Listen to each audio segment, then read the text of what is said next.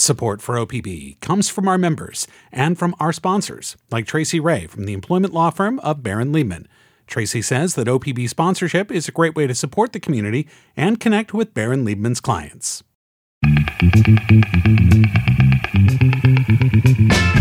This is Think Out Loud on OPB. I'm Dave Miller coming to you today in front of a student audience at Parkrose High School in Northeast Portland. We're spending the hour with Mary Beard, the award winning scholar of ancient Rome.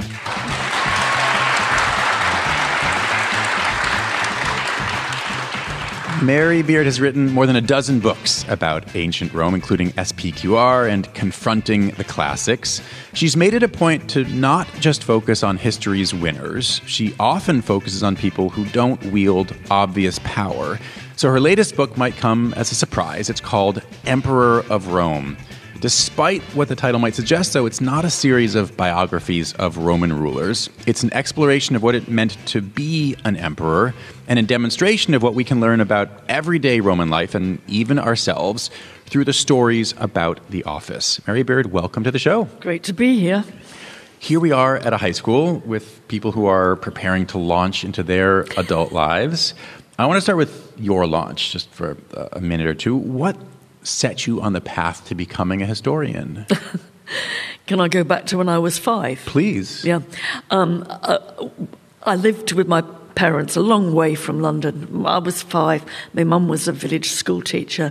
She thought I ought to go to London to see the capital city. And she took me to the British Museum. We did fun things, but we also did the British Museum. And I was dead keen on the ancient Egyptians then. And we went to see the mummies. And then she took me to the ancient Egyptian everyday life gallery. And she, she was looking around and she said, God, you know, at the back of that case, there's a piece of 3,000 year old Egyptian cake, right? So I said, God, I really want to see that. I want to see that. But back in the day, uh, museums were not at all child friendly. I was little, I was five, and this thing was right at the back. So she tried to lift me up so I could see this piece of amazingly preserved 3,000 year old cake, but it was hopeless. At this point, um, an old guy walks past and says, um, Was I trying to see anything in particular? And I said, Yes, that piece of cake at the back, right? And he must have been a curator because he went into his pocket, he got keys out, he opened the case, and he brought this cake out and held it, you know, right in front of my nose. And, you know, I never looked back. It was just, you know, it was only a piece of cake but it was still kind of really exciting that someone not only would have put it right in front of me, but taken the trouble to notice that I wanted to see it. And it made me think about all the things that survive from history that you don't normally think about. What's what's fascinating about that is it's not a crown. It's not something majestic and tied to the things that are normally written about in history. It's it's a very everyday object. Also, a sweet thing that that uh, that a five year old or even I would be interested in at this very moment. But so, what's the connection between that and your career? How do you go from that moment to, to becoming a historian? Well, I think I was always interested in the kind of everyday bits of history. You know, um, you know, emperors are all very well, uh, and I've got more and more interested in them as I've got older. But you know, I was always interested in what people wore, what the enslaved people did, um, what the ordinary folks got up to. You know, how they went to the lavatory, how they dressed, how they washed, um, and what they ate. And I sort of never really looked back from be, from that piece of silly old bit of Egyptian cake. I mean, I got more interested in the Romans and the Greeks than I did in the Egyptians. I don't really know why that was, but it was really about what it was like to be there and all the bits of history that we don't usually get told about. You, know? you know, most people, when you do history, when I did history at high school and at university, you know, we didn't do about what people ate. Right? And that's one of the most interesting things. You know, it tells you more about almost anything if you think, what did people eat in the past? Hmm. Let's take a question from audience. What's your name? Uh, AJ. Go ahead. I was curious, who's your favorite author or what was your favorite book growing up? Oh, that's really hard. um, I, I, think a lot of people like, you know, who get into being writers like me, I think a lot of them, they've often spent all their time when they were kids with their noses buried in books. And I, I have to confess, I didn't really. Um, uh, it's not that I was uninterested in books, but I had other things that I preferred doing. Um, I suppose what kind of things that I remember when I was really little um, were the very childhood stories that I read when I could first read, there was an amazing story which still resonates with me. And you can see when I give you the title what sort of story it must be. It was called The Story of the Fierce Bad Rabbit. Uh, and this was a story about a, um, a very nasty rabbit who uh, stole a carrot from another rabbit and didn't say please and then he got his tail shot off by a man with a gun. And it, it, it, the story wasn't exactly um, complicated, but it really made an impression on me. It partly made an impression on me, I think, because I really enjoyed being frightened by it. You know, I think that uh, the, the, kind of stories I've liked ever since have been stories that really, you know, I, I thought, gosh, I don't like this very much, and yet I do like it. And there were stories in which bad things happened and challenging things happened, and I didn't feel comfortable. I mean, and I think it kind of set me off on you know, a lifetime of on and off reading where I wanted books to make me feel uncomfortable not comfortable, make me wonder about myself. And that started, you know, I think I was about four when I first read this. I could barely kind of bear to read it because I knew that, that I was going to get his tail blown off. Um, but it was, um, it was, it kind of, it just made me think books aren't meant to be comfortable. Books are meant to be difficult and huh. challenging. I want to turn to the paradox um, that's sort of embedded in your book that I, I, mentioned briefly in my introduction that we can learn something meaningful about everyday life in ancient yes. Rome by learning about the, the least ordinary people yeah. in Rome, yeah. in the empire. How is that possible? Well, you know, people have said to me a lot in the last few weeks since this book has been out in the UK, you know, Mary, I thought you were interested in ordinary people in the ancient world. And here you've written a book called Emperor of Rome. Um, have you changed your mind? And the answer is no, I haven't changed my mind. I, mean, I am quite interested in what it would have felt like to be Roman emperor. That's true. But what you see through the eyes of the Roman emperor are some of the most ordinary stories and problems of the ancient world um, that you don't get any other way. I mean, one of my favourite ones is a story that ends up on the desk in the in tray of the first proper emperor, Augustus. And it's come from for him to adjudicate from the other side of the Mediterranean, from what's now Turkey, city of Knidos. And in Knidos, there were two kind of rival families. Uh, and they were sort of bashing each other up most evenings. And one evening, one of the families comes to the house of the other to sort of bash the door down and all this. And the people inside the house tell one of their slaves that he should go upstairs and get the contents of a chamber pot and throw it onto the heads of the people underneath Just in the clear, street. A chamber pot is, is like a, a toilet pot. Oh, yes, we, sorry. before plumbing. Yes, a toilet pot. And it, basically, it was a load of, uh, I won't say, I'm not allowed to say the word, but yeah. S and P in, inside it. Uh, so the slave pours this onto the head of the people underneath, but also he drops the pot as well. And the pot then kills one of the guys who's marauding the house outside. And the local authorities say, This is a case of murder, mate. You know, come on, this is a case of murder.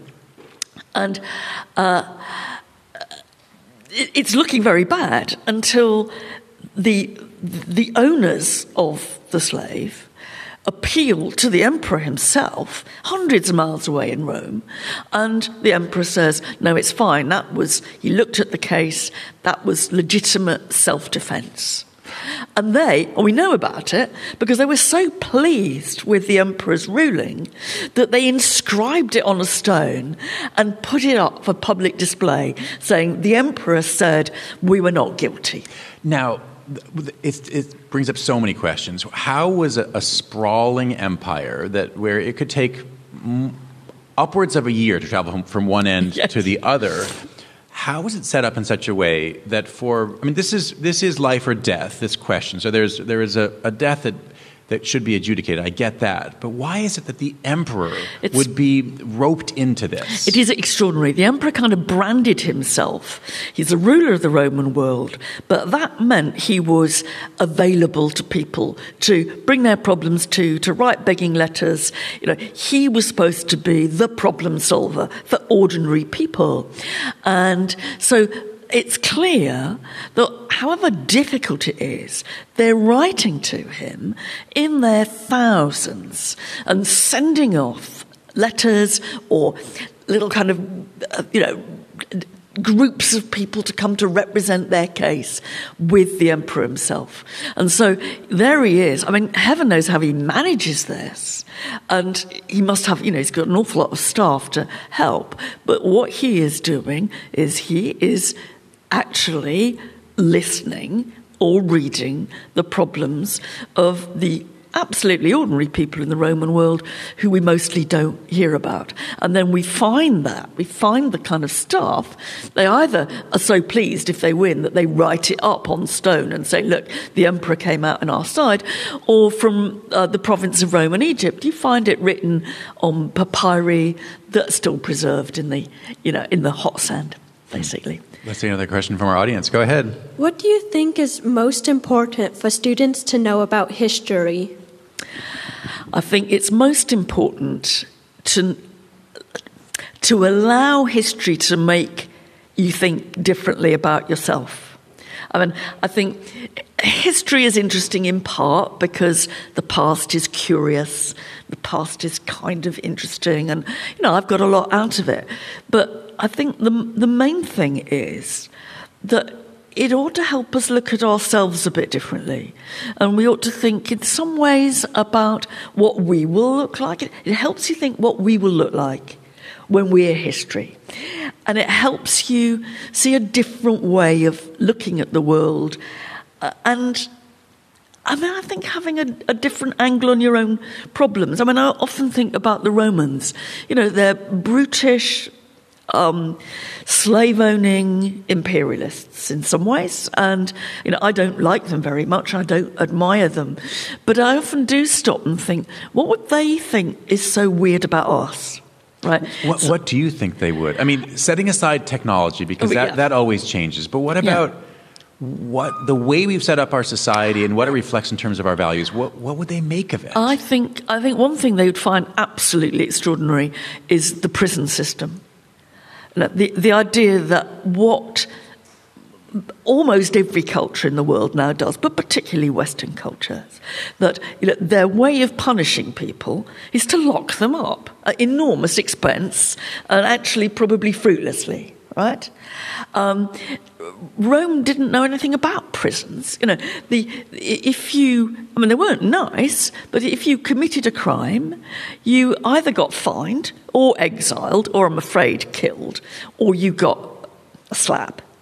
But the idea of removing someone's liberty because they'd done something of which we disapprove, that would be, uh, they just think it completely baffling. They'd also think jolly baffling the way we treat old people. Um, you know, the idea that what you do with old people is ultimately put them in a lock them away with a lot of other other old people um, to uh, spend their final days just in a kind of uh, in a sort of uh, world where only the old go. You know, and I think, okay, people didn't live quite as long in the ancient world as we do, but but they wouldn't, you know, the, the old people would not get pushed aside. What about young people? I, I, was struck by how many times you mentioned just you know toddlers and little kids at, at the at the emperor's banquet table area. It seems yeah. like it was a very multi generational affair. It's a it's a much more multi generational affair. I mean, I think that you know one of the things that they would also find surprising about us is the way we treat kids, and particularly you know very young children. I mean. It, the the idea that you give children different things to read, you dress them differently, um, you give them toys that are made for children. That, by and large, would be completely incomprehensible. Uh, there were we have found in, in excavations a few things that look like toys, to be fair, and a few things that look like dolls. But basically, kids in the ancient world are just young grown ups. Now, there are pluses and minuses to that because um, uh, certainly ordinary kids, not rich ones, but ordinary kids, probably went out to work. Before they were 10, probably. You know, that there wasn't a kind of sense that there was education. School was only for the rel- school at past the age of 10 or so was only for the, the relatively rich. But children were just mini adults. Um, and they had dinner, you know. The emperor has dinner, and there's children are at the dinner. Um, and it's a, it's a much more generationally mixed world. I want to go back to this question of the size of the empire um, at a time, obviously, without internal combustion engines, when you were just yeah. uh, using animal power or your own power to, to, yeah. to, cross from England to the eastern Mediterranean. What did that mean in terms of the challenge of administering an empire? It's absolutely. Um, it's mind-boggling. I mean, we we have some letters surviving between the emperor and people who are governing the far flung provinces. It takes three or four months to get a letter from Rome to let's say, the coast of the modern Black Sea. And you find you got these governors writing to the emperor to say, What shall I do about the Bath building that's falling down somewhere? And by the time he can get a reply, that's probably going to be about eight months later. So, how that actually works in practice is really, really difficult. And, uh, you know, in a sense, people don't know what's going on in the empire, um, really, I think. Huh. You also note that, uh, which I, I found very reassuring early on in the book, you say, if if, dear reader, you actually can't really distinguish too many Roman emperors, you don't know their names, you don't know too much about their history, don't worry, because chances are people living 2,000 years ago who were ruled by these men, they would have been in the same situation. So, I mean, what was the level of familiarity among everyday Romans or people within the control of Rome? To in, ter- in terms of but the rulers? Very, very low. I mean, we we've kind of got the impression, I think, um, largely peddled by historians, modern historians, that you know what you need to know about the Roman Empire is who the emperor was, what their name was, when they ruled, all that kind of stuff. And there were some people in Rome. There were people who were close to the emperor, had dinner with him, to whom that mattered. Mostly, it didn't matter. Um, mostly, they probably didn't know the guy's name, or you know, it, it certainly took them some time to find out when one emperor died and the next one came to power. So you know, it's like, but it's like us in a way. I mean, I, I, I don't know. Maybe you're much better kind of trained than I am, but I doubt if you could actually reel off all the presidents of the United States. Could you? I mean, not, not the entire list. No, no you know, I couldn't. I know the current one, the yeah, previous I, one, and I know the previous one. That's right. Uh, and uh, journalists always used to ask me about the previous one. They always just say, "Which Roman emperor is he most like?" Hmm. I always took care not to reply. Thought it was too dangerous to reply. But um, we don't know that. I don't know. You know, if somebody said, What's the date of Edward III of England? I wouldn't have the foggiest clue.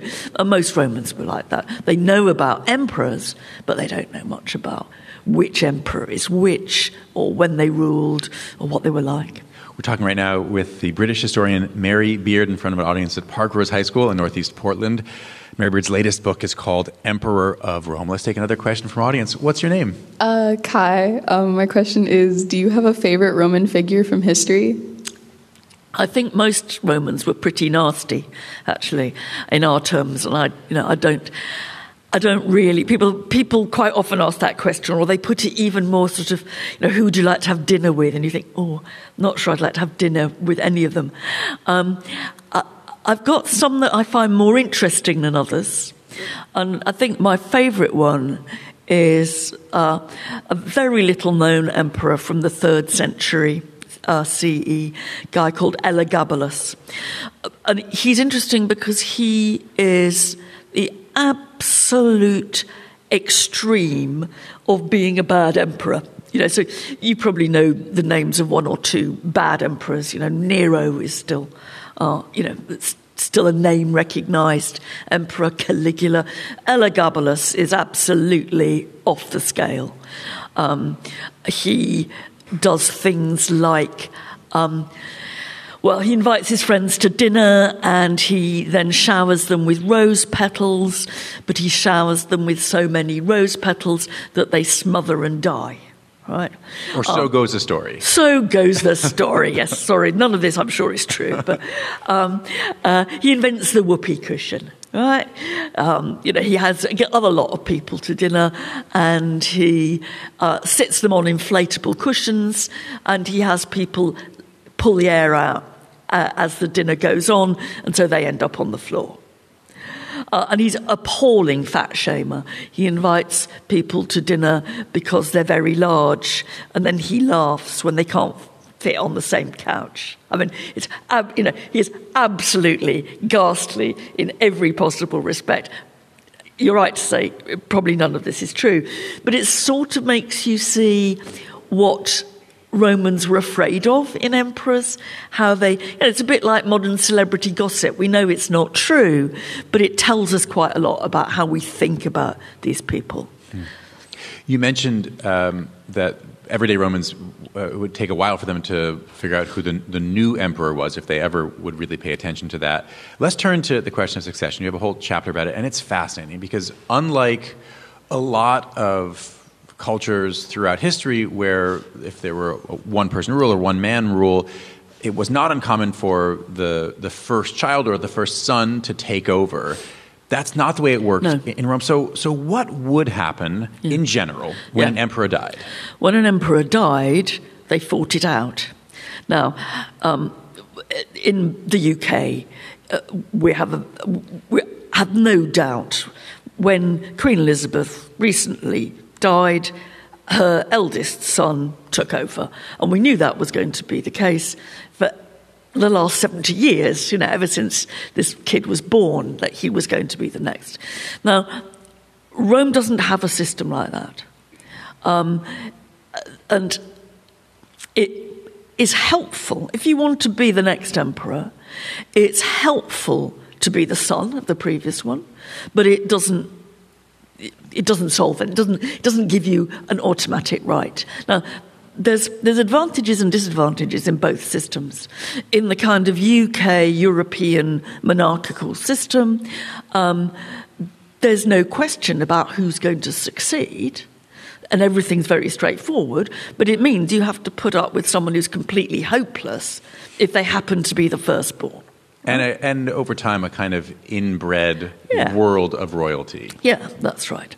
What you find in Rome is that you don't have to put up with someone who's hopeless, but all the time, people from long before the emperor is dying uh, you know, even before he looks faintly sick, they are jockeying for position to be the person who's going to be named to be the heir. So it makes the court and the people around the emperor constantly rivalrous, constantly trying to get one up on the other people who might be their rivals. Uh, and, and often killing them out of fear. Sometimes it is said killing them. You know? Sometimes. So, you, but I mean, it, it did happen? Yeah. Uh, look, uh, Rome wasn't a nice place, and the way of solving your problems in Rome, apart from writing to the emperor, um, was a pretty brutal way. You know, you killed you killed your way out of your problems. It's frightening, really frightening kind of society. But people would try to make sure that their their rivals to the throne were sidelined somehow, and sometimes that sidelining was a pretty brutal form of sidelining. Often, the the way emperors would would try to get around this or choose their own successor um, was through adoption. It was an unbelievably common uh, and, and also geographically far away process. Yeah. Um, emperors came from Italy, but also what we now call Italy, but also from Spain, from North Africa, Yeah. from Syria. What did it mean to be Roman, and what did Yeah. it mean to be a foreigner? I think that's the big question, uh, and I think it's one of the things that makes Rome interesting because, like, when you see the movies about ancient Rome, you know, by and large, um, the Roman emperors are, you know, posh white men in togas. Really, now that there were some of those, but one of the things that's quite extraordinary about Rome as an empire, compared with other similar early empires, is that it is constantly incorporating people from the conquered territories. Um, they become citizens, they're brought into the show, and they become leading figures so that you have you know, by the end of the second century CE, you've got a Roman emperor whose home is Africa, uh, and a little bit later, you've got a Roman emperor whose home is Syria. And so it isn't that very narrow um, ethnic, very limited ethnic group who are making the, you know, uh, uh, forming the, the ruling class. It's much, much wider than that. Much wider than that. Yeah, much wider. So, I mean, how would Romans read what we now call race? They would be very, very puzzled. I mean, I think that the there is a big debate about how, exactly how far Romans had any real racist sense, but everybody would agree that nothing like um, the modern world. Uh, whether there's a whether you can spot it a little bit uh, is is a big question. But I think that you can see that, I think, very clearly in um, the institution of Roman slavery. Because you say to a, a Roman, uh, close your eyes and think of an enslaved person, they would probably see a red haired German, right? They, do, they don't see an ethnic difference uh, in the enslaved versus the freeborn citizens. And that's why, another reason I think why they're uh, an interesting an interesting culture to study because they're exploitative, they're hierarchical, they're cruel, but that, that kind of hierarchy and that kind of exploitation goes across different boundaries from ours and is formed differently. How much was the institution of slavery embedded in the, the, the Roman Empire? Can you give us a sense of the, the extent of it? it's very hard to know the number, but Rome is one of the very few uh, basically slave societies, which is to say that Rome could not function. Its, its functioning of its government, its economic activities, its agriculture, and its trade was absolutely founded, founded on non free labour. Uh, and there have been very few societies where that has been the case. Slavery in the ancient world was went right through any society you could find that there were always people who had lost in some way their freedom. But Rome and other cities in ancient Greece were unusual in that the whole institutional makeup of the state was based on slavery. It's different from Atlantic slavery in the way that we've become familiar with it. Um, and certainly the it is, I think, initially puzzling to, to see that um, occupations that we tend to think of as fairly high status occupations uh, are often filled by the enslaved. So, medicine would be one. Um, it's also the case that um, slavery in the ancient world is a, is a feature of war. You know, what happens to you if you are on the losing side of a war? If you're a it, prisoner of war, say. It is enslavement. And that happens to Romans. You know, Romans, when they lose, and they sometimes do lose, then those Romans get enslaved in Parthia or wherever it was. So it's, you cannot look at Roman culture without thinking about slavery, but it is a very different vision of slavery. Hmm. And there's a very nice, wry, and in some ways quite chilling comment that uh, one Roman suggests at a certain point that uh, slaves should be made to wear a uniform. Because otherwise, you go into the center of town and you don't know, you can't recognize who is slave and who's free. That suggestion is rejected on the grounds that if slaves wore uniform, they would know how many of them there were. Hmm. Right? So we have to take a quick break. We have a lot more about ancient Rome, about the stories that we can hear about the despots of ancient Rome and what they can teach us about the people who were ruled and what they can teach us about ourselves as well. We'll be back after a short break. This is Think Out Loud on OPB. I'm Dave Miller. We're coming to you today from Parkrose High School in Northeast Portland. We're talking with the English historian Mary Beard, who has focused throughout her career on ancient Rome. Her latest book is called Emperor of Rome. She argues that the stories we tell about Roman emperors says as much about us as they do about the emperors themselves. Let's take another question from our audience. Go ahead. Um, how do you deal with self doubt and writer's block? How to deal with self doubt and writer's block. And the writer's block. Uh, with very great difficulty. You know, I, I think that, uh, well, let me give you, an, uh, you know, one answer, which uh, I've just come across recently. I recently left my job in the university and I cleared out my room and I'd lived in an office I'd had for decades. And I was clearing out all the papers and I came across at least the start of three books I'd started to write and never finished. There was the the typescript, uh, what I'd written, I'd got a chapter or two in, and then I, I, I now have I blocked it out, actually. I can't remember why I never finished them. But I looked at them and I thought, they're not bad, actually. This is quite good. But at a certain point, I clearly just couldn't do it. Just couldn't do it. I, I think that there's one thing that I've learned, and I used to, I used to find it extremely hard to write. Uh, and, and I think I found it hard to write because I was always pretending to be a writer. I wasn't being me. Hmm. You know, I was always thinking, oh, this is how you have to start, this is what you should do. And that's probably why I didn't finish these three books you know, because I was sort of, I was sort of pretending to do it.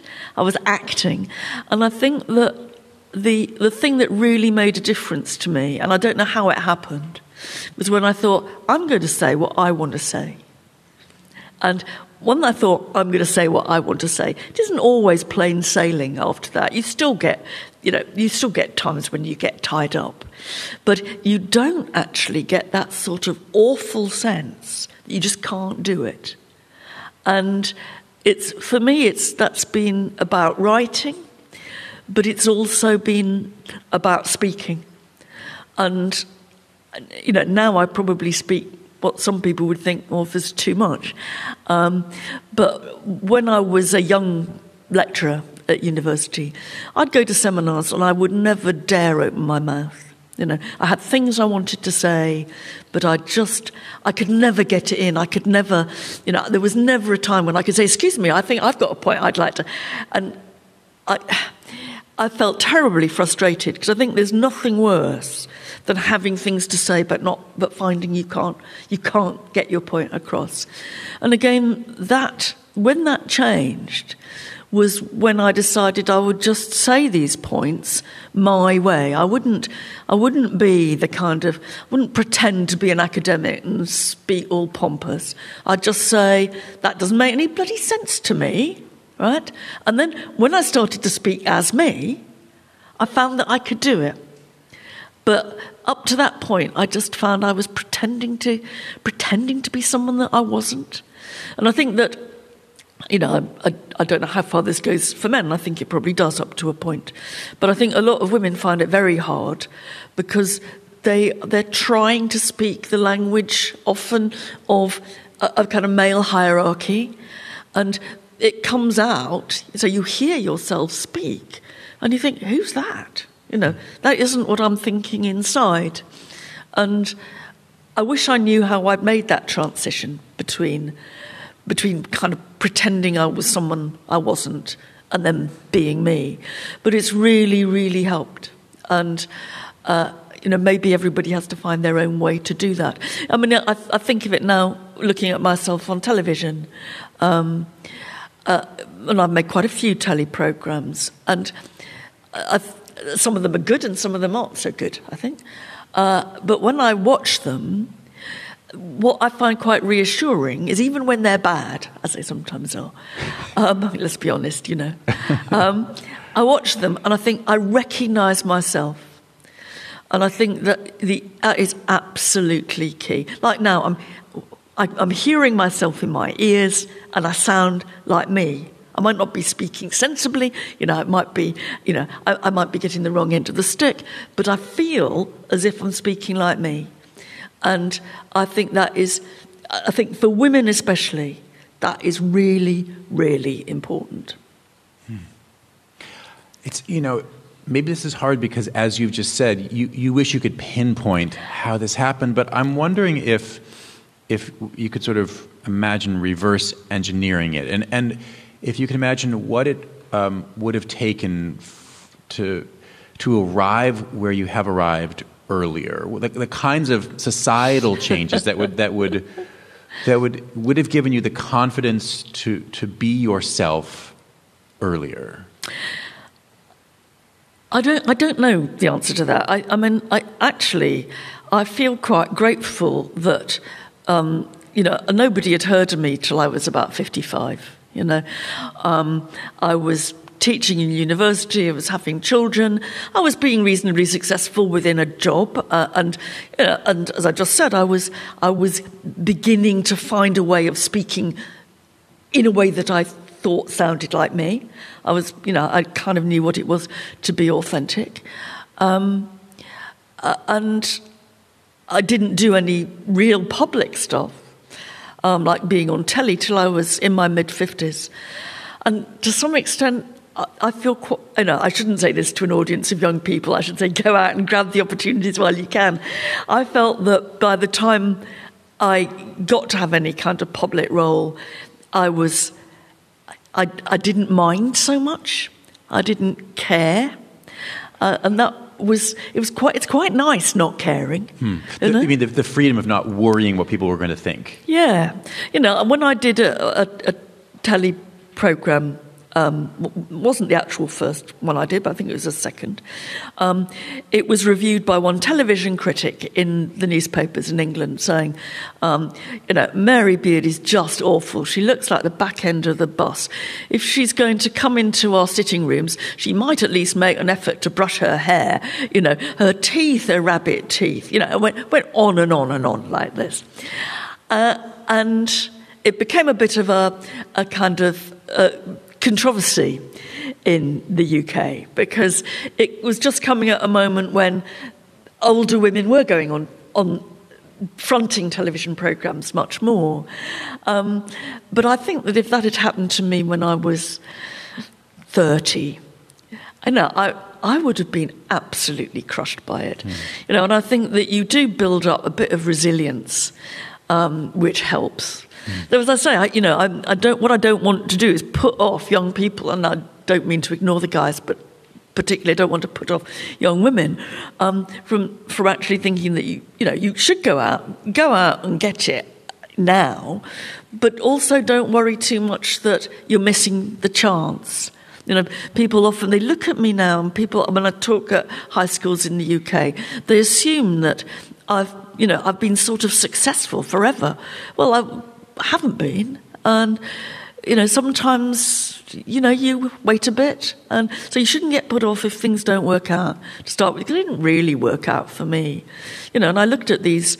Um, these unfinished books, and I thought, you know, I, I, have whited them out of my mind, but I would, um, they must have been dreadful when I decided I couldn't go on. Hmm. So, you know, you, you always get a second chance. You really do. I want to take some of these themes actually back to ancient Rome. What were the official limits on women's power in ancient Rome? And, and what was what were the ways that women did wield power despite those official limits? Um, they have no political rights, they cannot vote. Um, uh, they have some economic rights and legal rights that they can inherit property. In fact, women in Rome were better off than women in the United Kingdom up until the end of the 19th century, but still they had no public role. The idea that a woman should have a public face was really, really difficult. Hmm. Now, what happens when you get to the period of these one man rulers is that women do become a bit more powerful. They become a bit more powerful because they're close to the man in power. You know, if you have a single ruler or a president or a prime minister, the people who are close to him they they wield power a bit because they can bend the ear of the man in power. And that certainly happens in Rome. But I think that there, we have an image of women in the Roman imperial court as being schemers and wheelers and dealers and women who've got a political agenda that they're trying to um, to bring about that whispering they're whispering into the ear. They're whispering into the, the ear, and they're doing worse. They're poisoning people, you know, in order to bring about, for example, the succession of their own son. Now, that may or may not be true, but I do think that they're it, it also falls into the pattern that we still see of, you know, if you want to know why things are going wrong, um, blame the woman, right? And at the moment in um, the UK, we're having an inquiry about how the government uh, handled COVID. And one of the issues is whether the Prime Minister Boris Johnson did it properly. And uh, a lot of people think that that's not the case.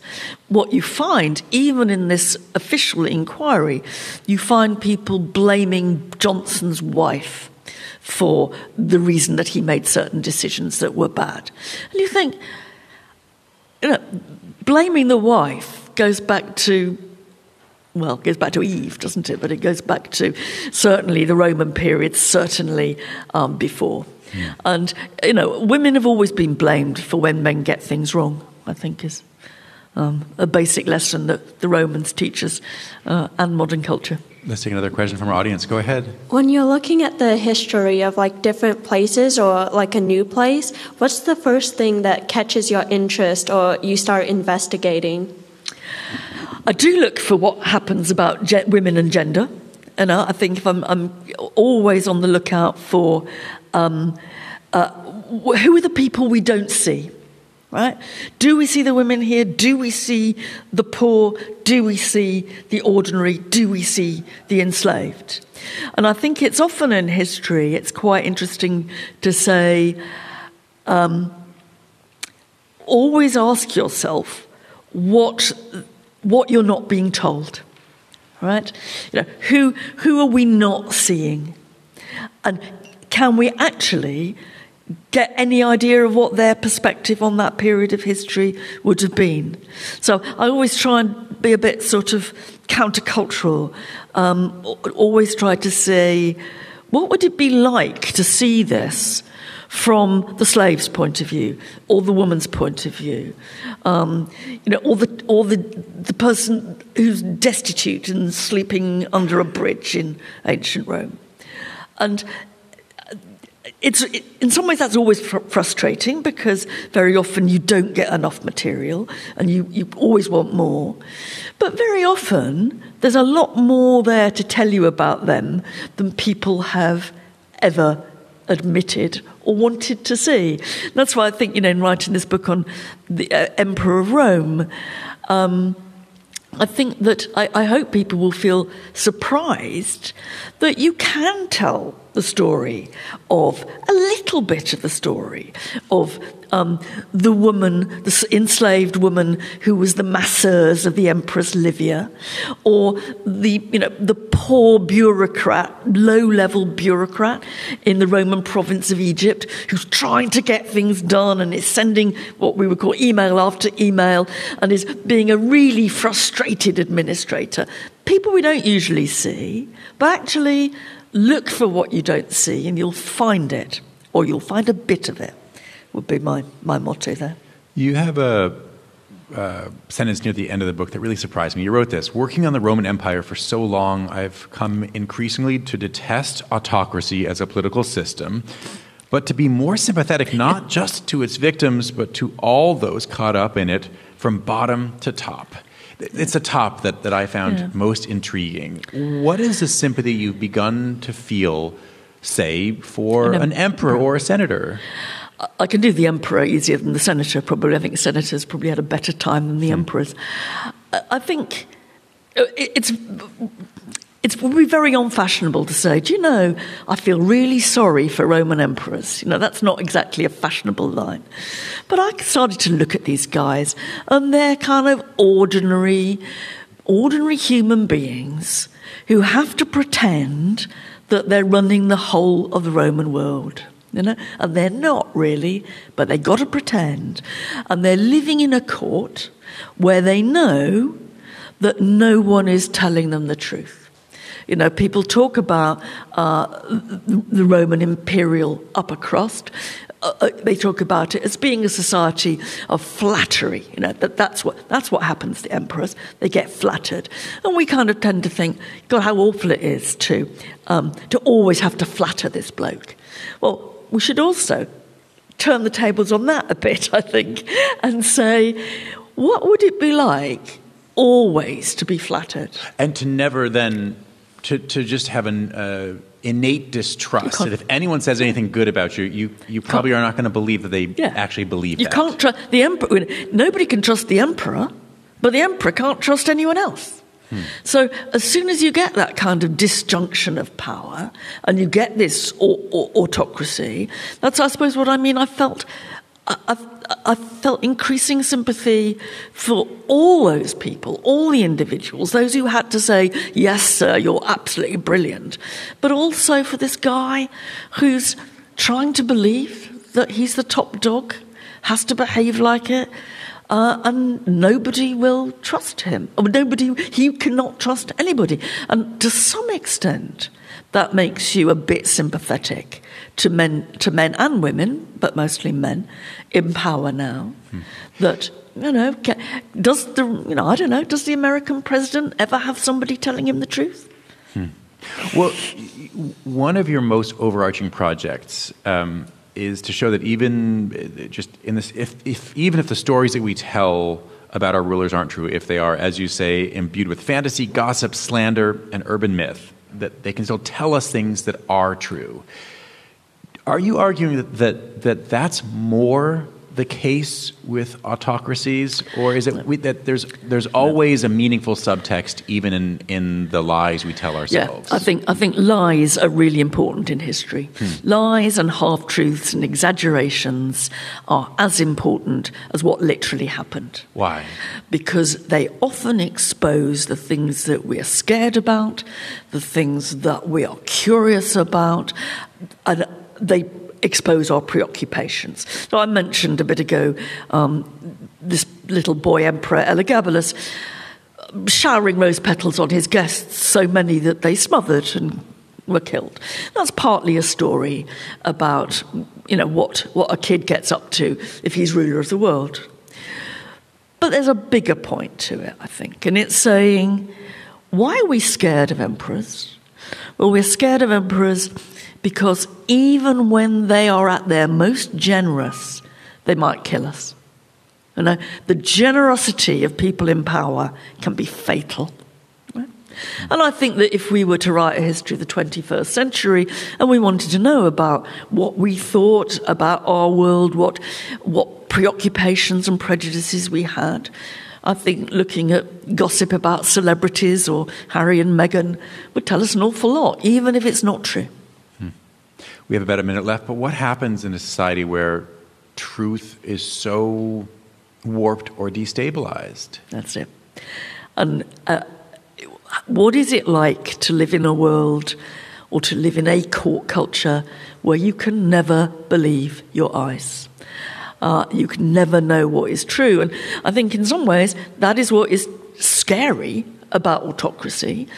And maybe we have to keep a bit of a watch out for whether it might not be scary about what we're living through too. Mary Beard, thank you very much. Thank you.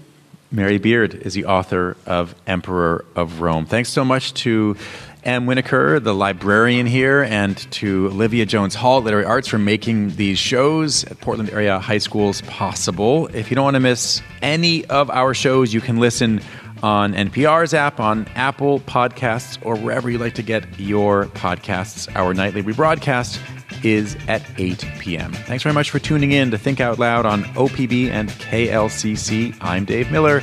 We'll be back tomorrow.